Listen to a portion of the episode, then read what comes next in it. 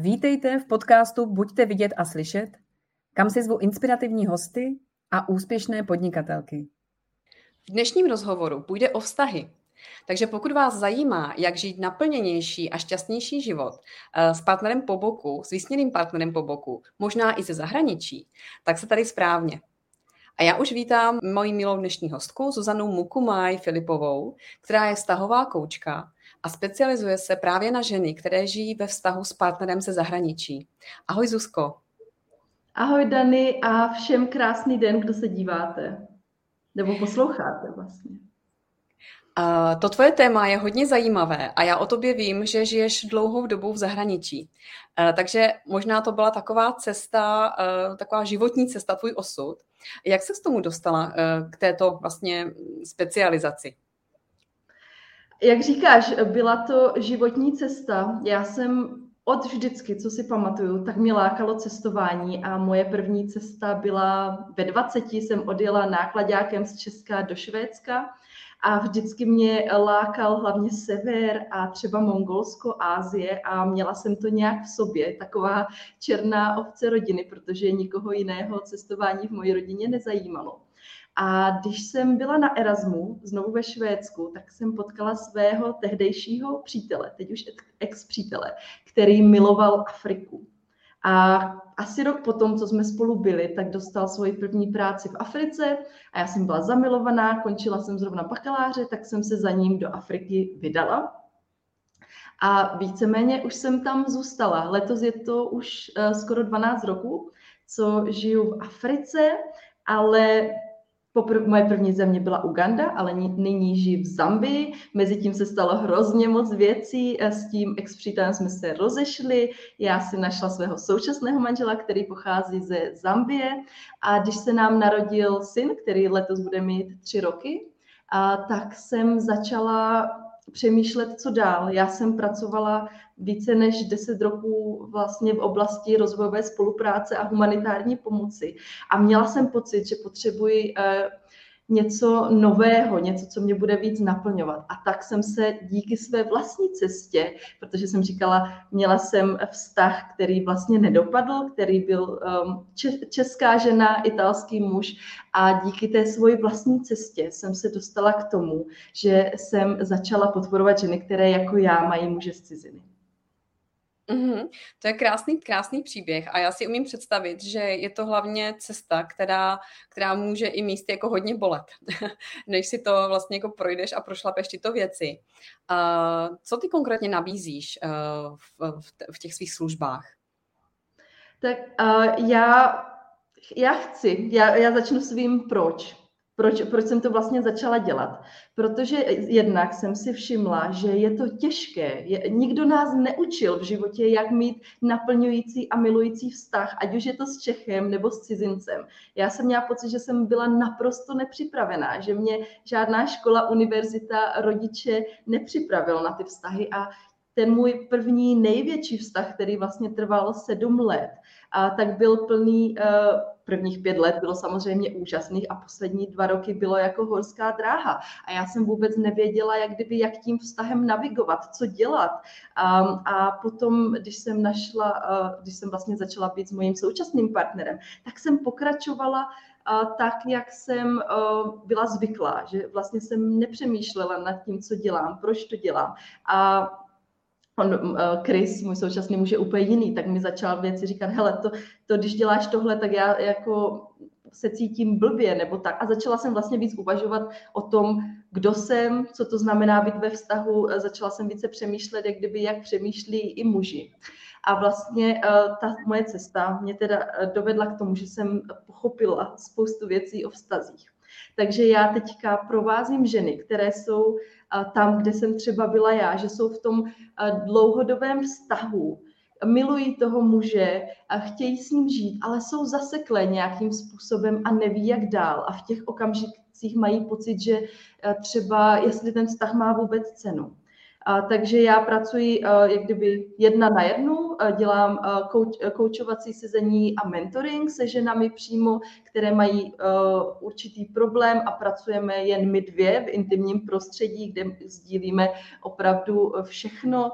A pak mám také skupinové 6týdenní programy, které jsou zaměřené více na to, jak kdyby reagujeme v konfliktech, jak víceméně, já bych řekla, že pokud máme opravdový vztah, tak se nevyhneme konfliktům, že to není něco, za čím bychom měli cílit, abychom měli vztah bez konfliktu, ale spíše se naučit, jak na ty konflikty reagovat a jak na ně reagovat z pozitivního hlediska, jak kdyby. A nemluvím o tom, že bychom měli být, jak kdyby furt se usmívat a říkat, že nemáme problémy, ale pozitivní emoce je velmi široké spektrum, takže třeba taková ta sebedůvěra k sobě, láska k sobě, snaha hledat řešení nebo třeba dívat se na věci z větší perspektivy. Takže tady v tom skupinovém programu děláme tohle, jak reagovat, jak se zastavit v okamžiku, kdy máte pocit, že vybouchnete, že na něho chcete hodit talíře nebo knihy a místo toho reagovat víc, jak kdyby z pozitivního hlediska nebo jak kdyby z pozice lásky. To si řekla moc hezky a já to taky tak vnímám, že člověk, když studuje, vzdělává se, je v takovém tom stádiu vlastně před tím nějakým jako velkým vztahem, tak potom mu tam ty znalosti chybí, takže je to taková v podstatě škola života, takže z mého pohledu je strašně dobře, že teďkom takovéto profese specializace jsou a existují. A řekni mi, Zuzko, to znamená, že tvoje klientky jsou v současné době tady Češky, které mají cizince partnera, anebo už díky tomu, že žiješ takovou dobu zahraničí, vlastně pomáháš i ženám, expatkám, které jsou nějak jako napříč národnostmi. Jak to máš teď nastavené?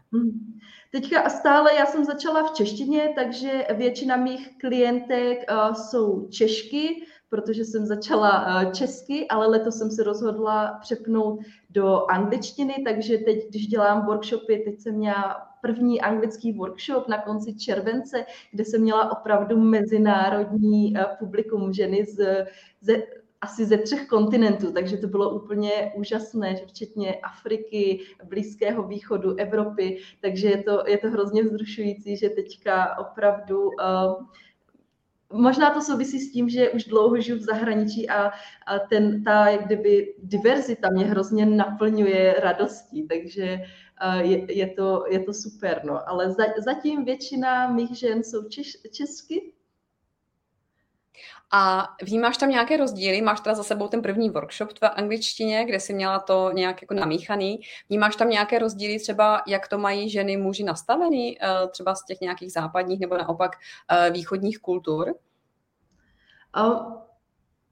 Myslíš teď muži, jak kdyby naši partneři, nebo ženy, co jsme ve vztahu? No, ty pracuješ se ženami, jo, ve svých kurzech máš ženy, takže jestli tam vnímáš nějaký rozdíl, jak to oni potom vlastně, jaký problémy, nebo s čím se třeba jako oni setkávají, s čím za tebou přichází. Jestli na takovou tu první dobrou, je tam nějaký rozdíl v tom, co třeba za problémy oni řeší, pokud jsou to prostě, já nevím, smíšené páry cizinek, nebo opravdu jako Češky versus cizinec. Jo, tak když to srovnáme české ženy a ženy, které nejsou z Česka, tak ty problémy, co řeší, tak jsou hodně podobné. My často máme pocit, že žijeme třeba v zahraničí, máme muže z ciziny, takže jsme sami v celém vesmíru s těma našima problémama. Ale když potkáme ostatní ženy, které mají stejně jako my muže z ciziny, tak opravdu řešíme strašně podobné věci. Ať už jsme prostě v Africe, v Evropě, v Koreji nebo v Jižní Americe. A co je zajímavé, kde jsem vypozorovala rozdíl, je v tom, jestli ty ženy žijí se svým partnerem v jeho zemi nebo v nějaké třetí zemi, která není jak kdyby domovem ani jednoho z nich, anebo pokud žijí v zemi dané ženy. Takže v tomhle případě, pokud třeba žijí v Česku. Že tam jsem opravdu viděla rozdíl, že to je jiné. A Česko je hodně specifické i tím, že vlastně bez angličtiny je to, teda bez češtiny, je to těžké a hodně žen, které mají muže z ciziny a žijí v Česku, tak to mají z určitého hlediska těžší, protože najednou hodně z nich musí vstupovat do té mužské role, že? A pro ty chlapy je hrozně těžké, když najednou, když mají auto a nemůžou jít k opraváři a vyřídit si to sami, protože v Česku, pokud chcete jít k opraváři, tak musíte umět česky, protože myslím si, že není hodně opravářů, kteří by umělo anglicky. Takže takovéhle detaily a tohle byl rozdíl, který jsem zaregistrovala, protože se u hodně klientek to tak bylo. Jo, tak to ti úplně rozumím, protože toto řeším já jako žena tady ve Vietnamu, kdy vlastně si nejsem schopná zařídit vůbec nic, protože je tu jazyková bariéra skrz tu vietnamštinu, kterou já nemluvím.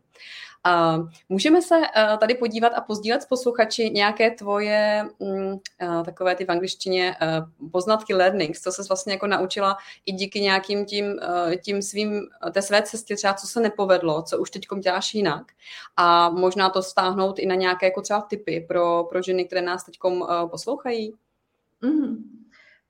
Tak první věc, co bych řekla, co jsem se naučila, ono to zní, tady ty tipy, co budu sdílet, oni zní relativně jak kdyby jednoduše a jasně, ale trvalo mi opravdu hodně dlouho, než jsem to vlastně si uvědomila a začala tím žít. A první tip a poznatek, který mám díky tomu, že jsem měla vztah, který vlastně nedopadl, je snažit se porozumět perspektivě vašeho partnera. Proč se chová tak, jak se chová, proč říká to, co říká.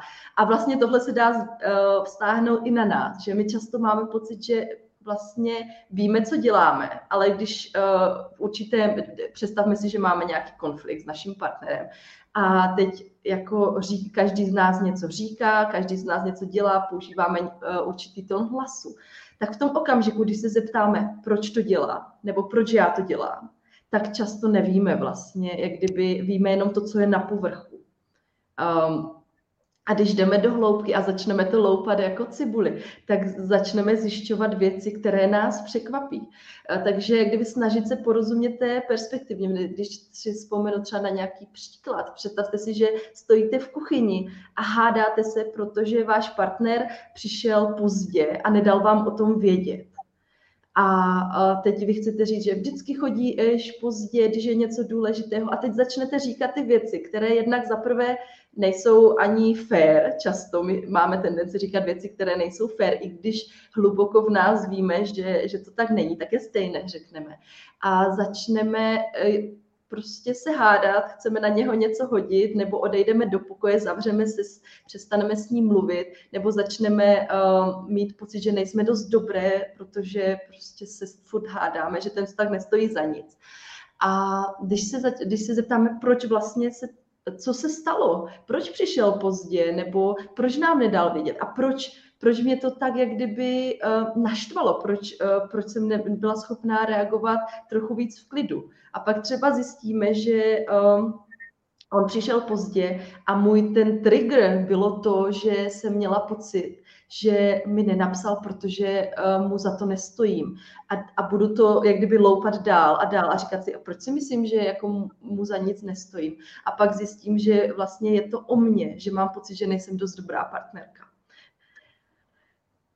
Takže ono to zní možná trošku jak kdyby jednoduše, takové ptát se proč děláme to, co děláme, proč říkáme to, co říkáme, proč se chováme tak, jak se chováme, ale když pak jdeme do hloubky, tak zjistíme jako hodně občas jak kdyby vážné věci nebo věci, které nás třeba zraňují opravdu na té jak kdyby nejhlubší rovině.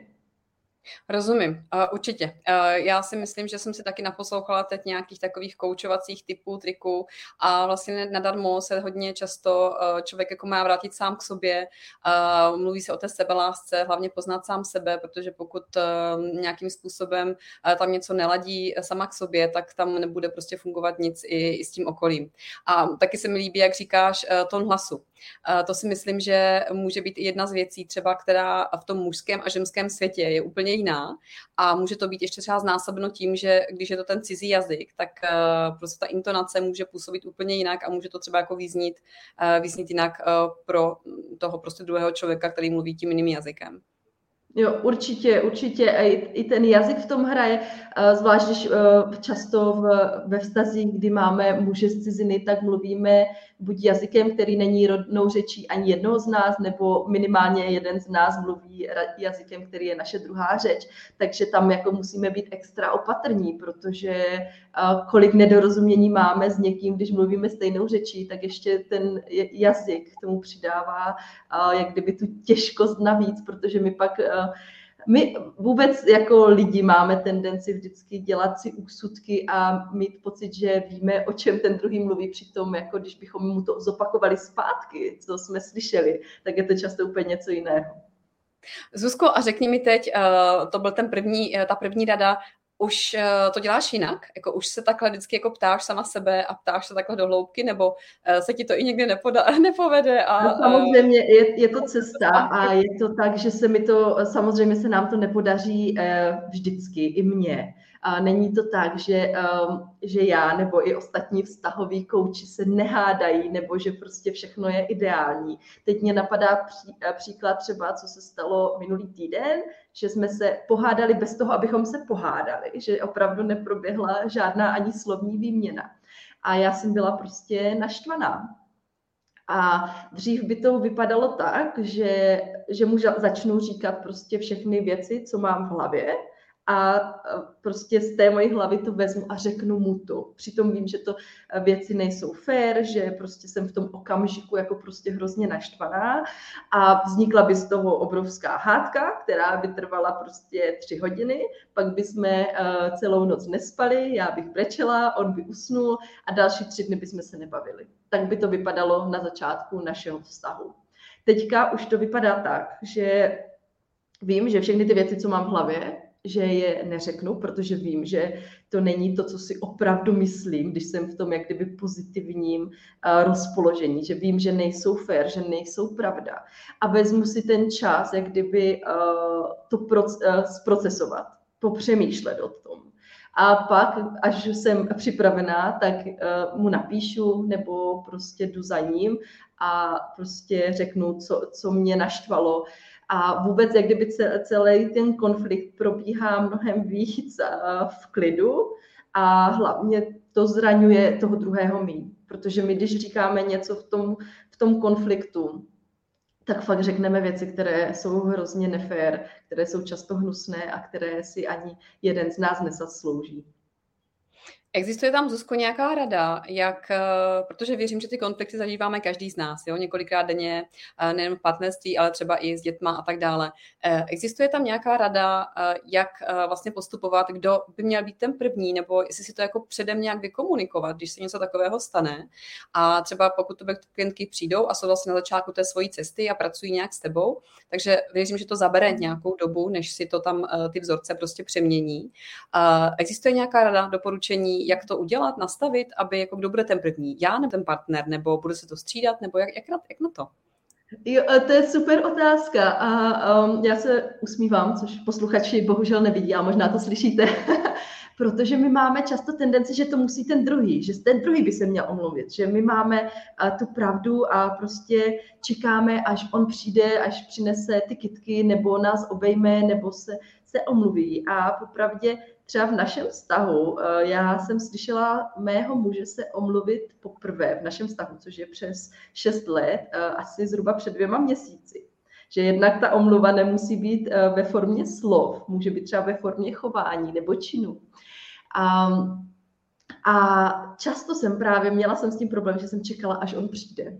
A teď zjišťuji, že prostě pokud chceme mít ten vztah, pokud nám na tom partnerovi záleží a pokud chceme opravdu žít ten život, který chceme, tak prostě není čas na to hrát hru, kdo přijde dřív. A pokud máme na výběr, buď můžeme si vybrat, že budeme celý večer zavřené v ložnici, budeme brečet a budeme čekat, až on přijde, anebo si můžeme vybrat, že prostě překročíme to své ego, což může být hrozně těžké, já to sama vím. Prostě překročit sama sebe a prostě jít za ním a začít mluvit. Takže moje rada je, pokud vám na vztahu záleží, tak nepočítejte, kdo by měl přijít za kým první, ale prostě to udělejte vy. Mm-hmm. A to možná nějak dopředu vykomunikovat si, nebo taky jako v rámci nějaké té práce na tom vztahu se o tom pobavit, kdo jak to cítí a vnímá. Ano, a záleží jako podle mě na kultuře i muží. Já často zjišťuji, že tady tyhle typy hodně fungují jak kdyby pro ženy, že my hodně chceme komunikovat jako ženy a je to pro nás hrozně důležité, ale muži to mají úplně jinak. Takže jak kdyby většina mých klientek, když se o tomhle bavíme, a oni já i oni řeknou jako, no ne, když já bych řekla tady tomu, tohle svému partnerovi, tak on vůbec na to nepřistoupí, jo? Že ti chlapi potřebují nějak jako víc času a víc prostoru na to, aby si to zprocesovali sami sobě a našli to řešení, které mají pocit, že vychází jako od nich. A já nechci jak kdyby vyznít tak, že bychom všechno měli dělat my, že by všechno mělo stát na nás, všechno řešení konfliktů. A to je hrozně důležité, že my potřebujeme, aby v tom vztahu, abychom viděli, že ten druhý člověk se taky snaží. Jenom je dobré si uvědomit, že prostě jeho snaha může vypadat jinak než naše snaha. A já vždycky říkám, že pokud my začneme jak kdyby stavět ten most k němu, tak on pokud je jako committed, pokud mu na tom vztahu a na vás záleží, tak on v určitém okamžiku, někdy to může trvat díl, začne stavět ten most zpátky a v určitém cestě se potkáte. A je to hrozně důležité. Pokud vidíte, že v tom vztahu všechno je na vás a on prostě se nesnaží, tak je to taková trochu červená vlaječka.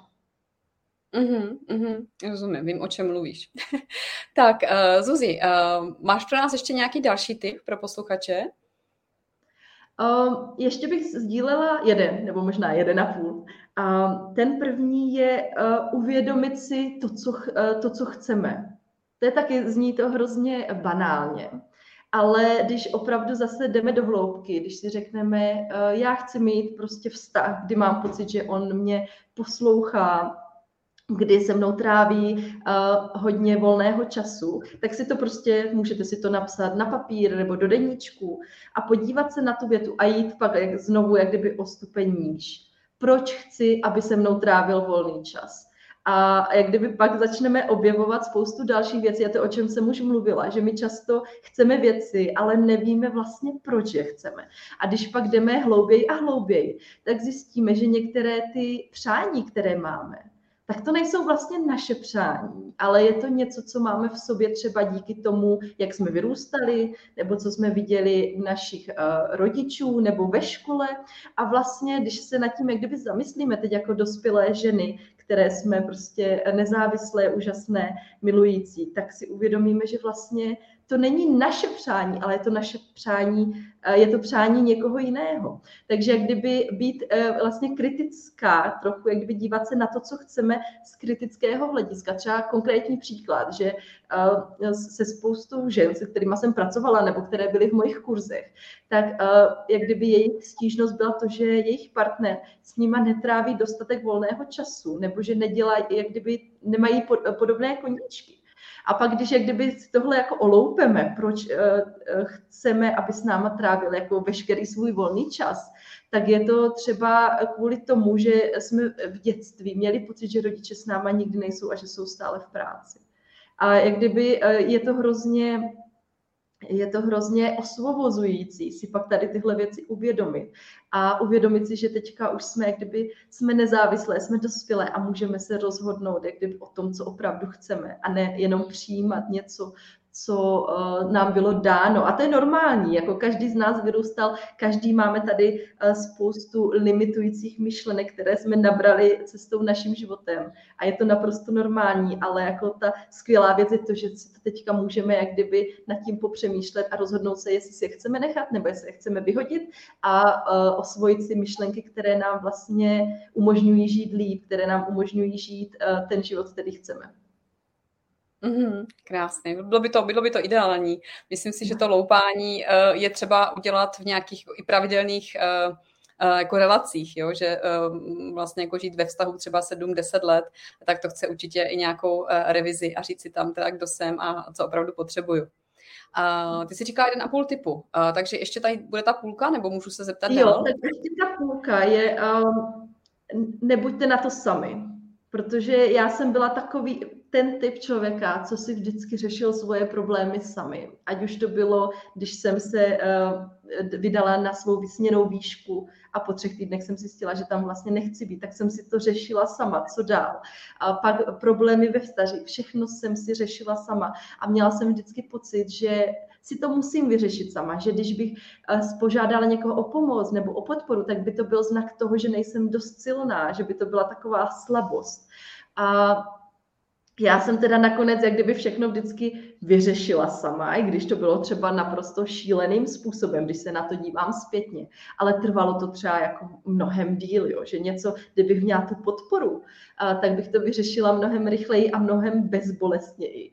Zatímco, když jsem to dělala sama, tak jsem prostě jezdila na horské dráze a trvalo mi to třeba 2 roky. A když mluvím o rozchodu s mým ex-partnerem, mi to opravdu trvalo 2 roky, než jsem se rozhodla. To byly jako šílené 2 roky, jo? Že představte si, že nevíte, jestli chcete být ve vztahu a řešíte to 2 roky. A takže moje poslední půl rada, která vydá jako za všechny rady, nebuďte na to sami, protože když máte po boku někoho, kdo třeba něco podobného zažil nebo vám rozumí, nesoudí vás, tak je to úplně něco jiného. A já od té doby, co jsem zjistila, že na to nemusím být sama, tak já si nedokážu představit svůj život bez kouče. Já mám svoji koučku, Američanku, která je naprosto úžasná a vůbec si nedokážu představit život bez toho, že bych měla tuhle podporu. Takže bych řekla, dovolte si tady ten v Česku možná trošku luxus, ale určitě to za to stojí. Mm-hmm. To mi mluvíš duše, protože přesně to jsou ty věci, které ty tou cestou na vysoké škole a tak dále potom začneš pracovat a vlastně se nenaučíš, nepochytíš. A já mám taky svoji vlastní zkušenost s rozchodem a tam byla u mě hlavní věc důvěra. Jo, najít někoho, komu já můžu teď svěřit tady všechny ty svoje věci, přesně, který mě vyslechne a bude vlastně jako nestranně mě dávat nějaké prostě doplňující otázky, takové ty klasické prostě koučovací, nebude mě hodnotit, ale budu mít pocit, že vlastně to jako můžu s někým sdílet. Takže to si myslím, že je hodně důležitý a jsem ráda teda, že vlastně i my tady spolu dnes mluvíme, protože já se přiznám, že vztahový coaching díky tobě teď slyším takhle poprvé. takže jsem moc ráda, že tě tady mám. A pojďme se ještě podívat na tvoje nějaké úspěchy. Nemusí to být teď jenom pracovní, životní, nebo prostě něco, co máš za sebou a na co si teda jako náramně pyšná. Tak já bych řekla, že mluvení na kameru. Já jsem byla takový ten typ člověka, co jsem měla takový ten fakt hrozně ochromující strach mluvit před publikem, nebo když se přede mnou objevila kamera a mikrofon, tak já jsem opravdu zmrzla. Já si pamatuju, když jsem pracovala tady v Zambii, na západě Zambie a přijel náš tým, já jsem pracovala pro jednu neziskovku a měli jsme natáčet pár vět o projektu, který jsme tam dělali. A teď přede mnou stály moje kolegyně, měly takovou kameru, mikrofon a já jsem opravdu nebyla schopná říct ani slovo.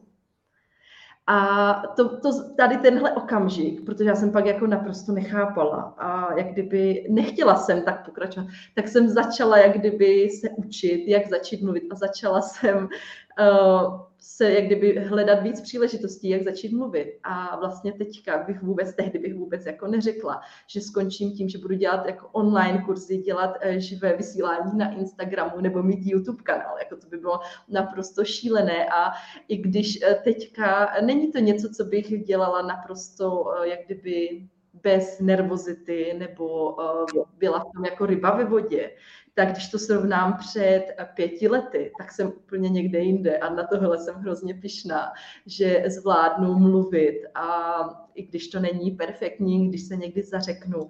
A ještě letos, když jsem přepla do angličtiny, tak to bylo ještě extra náročnější, protože samozřejmě mluvím s takovým tím východoevropským přízvukem a ještě svou africkou angličtinou. Já jsem třeba nikdy nežila v zemi, která jak by byla anglicky mluvící, teda když nepočítám africké anglicky mluvící země, tak je to taky obrovský skok z komfortní zóny, že teď jsem měla networking event ve středu a bylo tam asi 10 žen. A já jsem jediná byla neameričanka, všechny ostatní byly Američanky.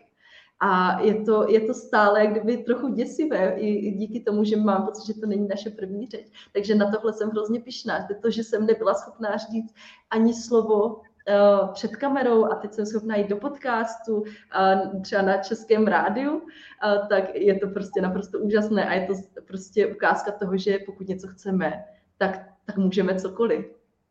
Skvěle. A já bych ještě doplnila z pozice kouče visibility nebo prostě PR specialistky, že i toto jsou věci, které se dají naučit. Jo? A ty říkáš přesně, před 5 lety bys nemyslela, tak to jsou jako všechno věci, které se dají kruček za kručkem zlepšit a pracovat na nich. Takže já ti moc gratuluju. A to byly teda úspěchy. A když se podíváme na to, ty jsi říkala, že vlastně díky tomu, že se ti nepovedl ten předchozí vztah, tak jsi vlastně dostala k tomu, co je teď tím tvým posláním. A je ještě něco, co třeba by si chtěla pozdílet s ostatními, s posluchači z té tvé podnikatelské cesty nebo i z té životní dráhy, něco, z čeho by se mohli inspirovat?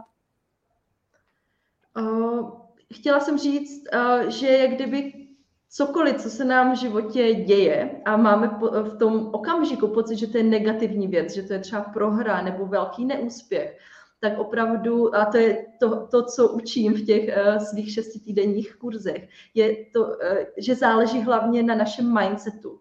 Jestli je to v naší hlavě prohra, anebo to bereme tak, že to je příležitost se něco naučit. A přesně ty si říkala teďka, že jsem zmiňovala tu moje kdyby prohru nebo neúspěch s mým prvním největším vztahem, protože to byl takový ten vztah, že my jsme se zamilovali do sebe na první pohled. Po asi 2 měsících on mě vzal do Itálie za svou mámou, která je naprosto úžasná, kterou mám hrozně ráda. A taková ta jako italská vřelost. A všichni si mysleli, že spolu budeme do konce života. My jsme se vlastně i vzali, že jo? Takže, a pak jsme se rozvedli. Takže to byl takový ten jako snový vztah a pak jako čelit tomu, že se rozpadlo, tak to bylo hodně náročné. Ale přesně, jak jsi říkala, já jako kdybych neprošla tímhle vztahem, tak nejsem tam, kde jsem.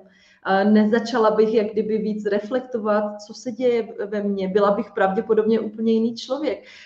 Nebyla bych třeba v Zambii, nebyla bych se svým současným mužem, neměla bych svého úžasného syna. Takže všechno, i když v tom okamžiku, někdy v tom okamžiku je hrozně těžké, jak kdyby vidět v tom ten dar nebo tu příležitost, když se cítíme hrozně, máme zlomené srdce, ale pokud všechno, co v životě bude přicházet, budeme brát tady s tímhle mindsetem, že to je něco, co se můžeme, z čeho se můžeme poučit, tak je to úplně jak kdyby jiný starting point, než když to bereme tak, že to je prostě na nic a že my nestojíme za nic. Takže je to jak kdyby ten shift z toho negativního náhledu do toho pozitivního.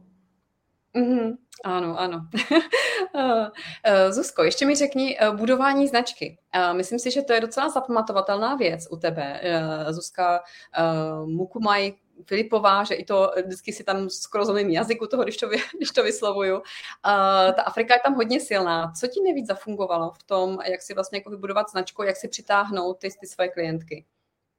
Tak pro mě je to stále cesta, stále se učím, protože jak jsme se bavili o limitujících myšlenkách, tak třeba jedna z mojich limitujících myšlenek byla to, že já nejsem prostě někdo, kdo je stavěný na biznis. Já jsem vždycky měla smlouvu, na konci měsíce plat a i moje rodina vždycky měla přístup k tomu, že prostě je dobré mít jako zaměstnání a biznis je pro někoho jiného.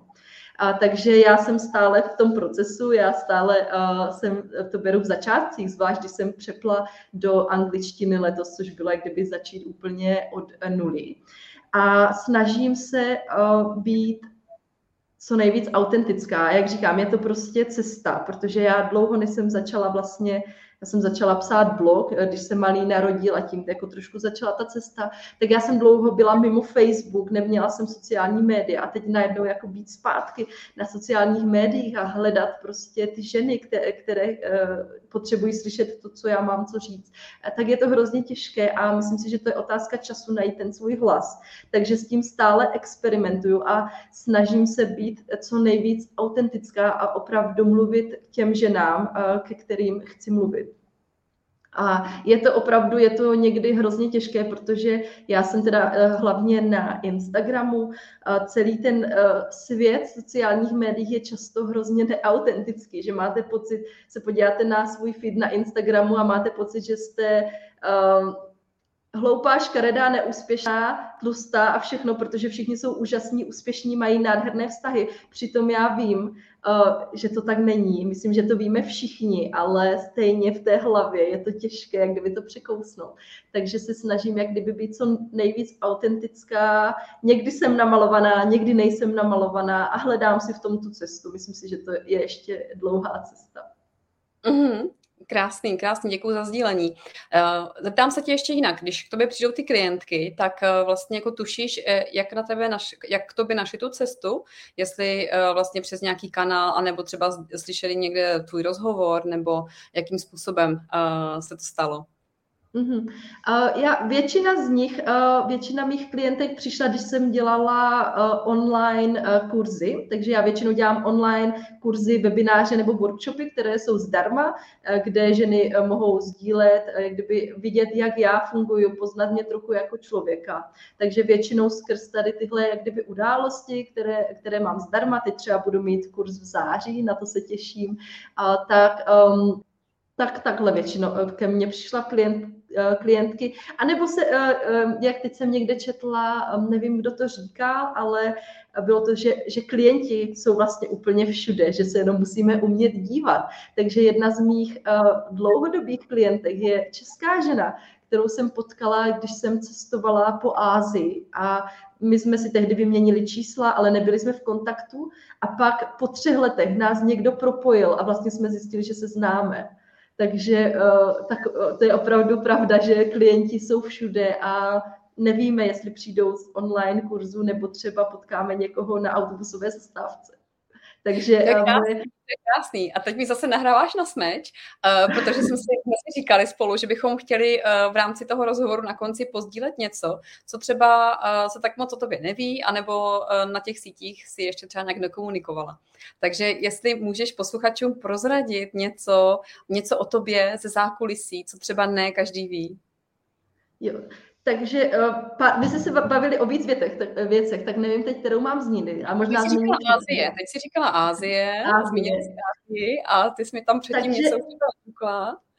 Jo, takže já jsem nikdy nechtěla do Afriky, to je jako taky vtipné, jak ten život funguje. Můj sen bylo Mongolsko a ten sen se mi splnila. Jsem v Mongolsku 0,5 roku žila a pracovala. A když můj taková věc, na kterou jsem hrozně pyšná, ale není to žádná moje zásluha samozřejmě, je, když jsem cestovala s mojí kamarádkou v poušti Gobi v Mongolsku, tak jsme potkali výpravu fotografů z National Geographic a dali jsme se s nima do řeči a s jedním takovým hrozně sympatickým fotografem jsme se začali bavit. A on mě pak i vyfotil, takže mám svoje 2 fotky, které fotil fotograf, který fotí pro National Geographic, který fotí lední medvědy, orangutany a tady tyhle věci, které jsou pro nás naprostý sen. A musím říct, že to je naprosto úžasný člověk. A ještě po 5 letech jsme zůstali v kontaktu. Já jsem potkala jeho tátu, který žije v Řecku, který znal Alana Ginsberga. Taky úplně jako si říkáte, co je to za úžasnou rodinu, že mají takové fotí lední medvědy, znají Alana Ginsberga. A tohle bylo takové setkání, že opravdu nevíte, co vám ten život přinese, že to se mi hrozně líbí na životě v zahraničí a cestování je to, že opravdu nevíte, kde budete, koho potkáte, co zažijete a to je naprosto úžasné. To je krásné poselství a tímto bychom to možná už mohli směřovat do konce. Takže já ti, Zuzko, moc děkuju. Přeju, ať se ti na té tvojí cestě daří, ať se ti daří i v té angličtině a těším se na tu fotku. My jsme si tu říkali, že by si ji mohla potom nasdílet někde na sítě, takže posluchači, pokud vás to zajímá, tak si potom zkuste Zuzku dohledat a na sítích někde a na tu fotografii se podívat. A já, jestli můžu, tak to shrnu ještě vlastně tím poselstvím, co říkala Zuzka, že to, co se nám děje v té aktuální situaci, třeba i když si momentálně nedokážeme představit, že je to pro naše dobro, nebo že nás to může nějakým způsobem posunout, tak může.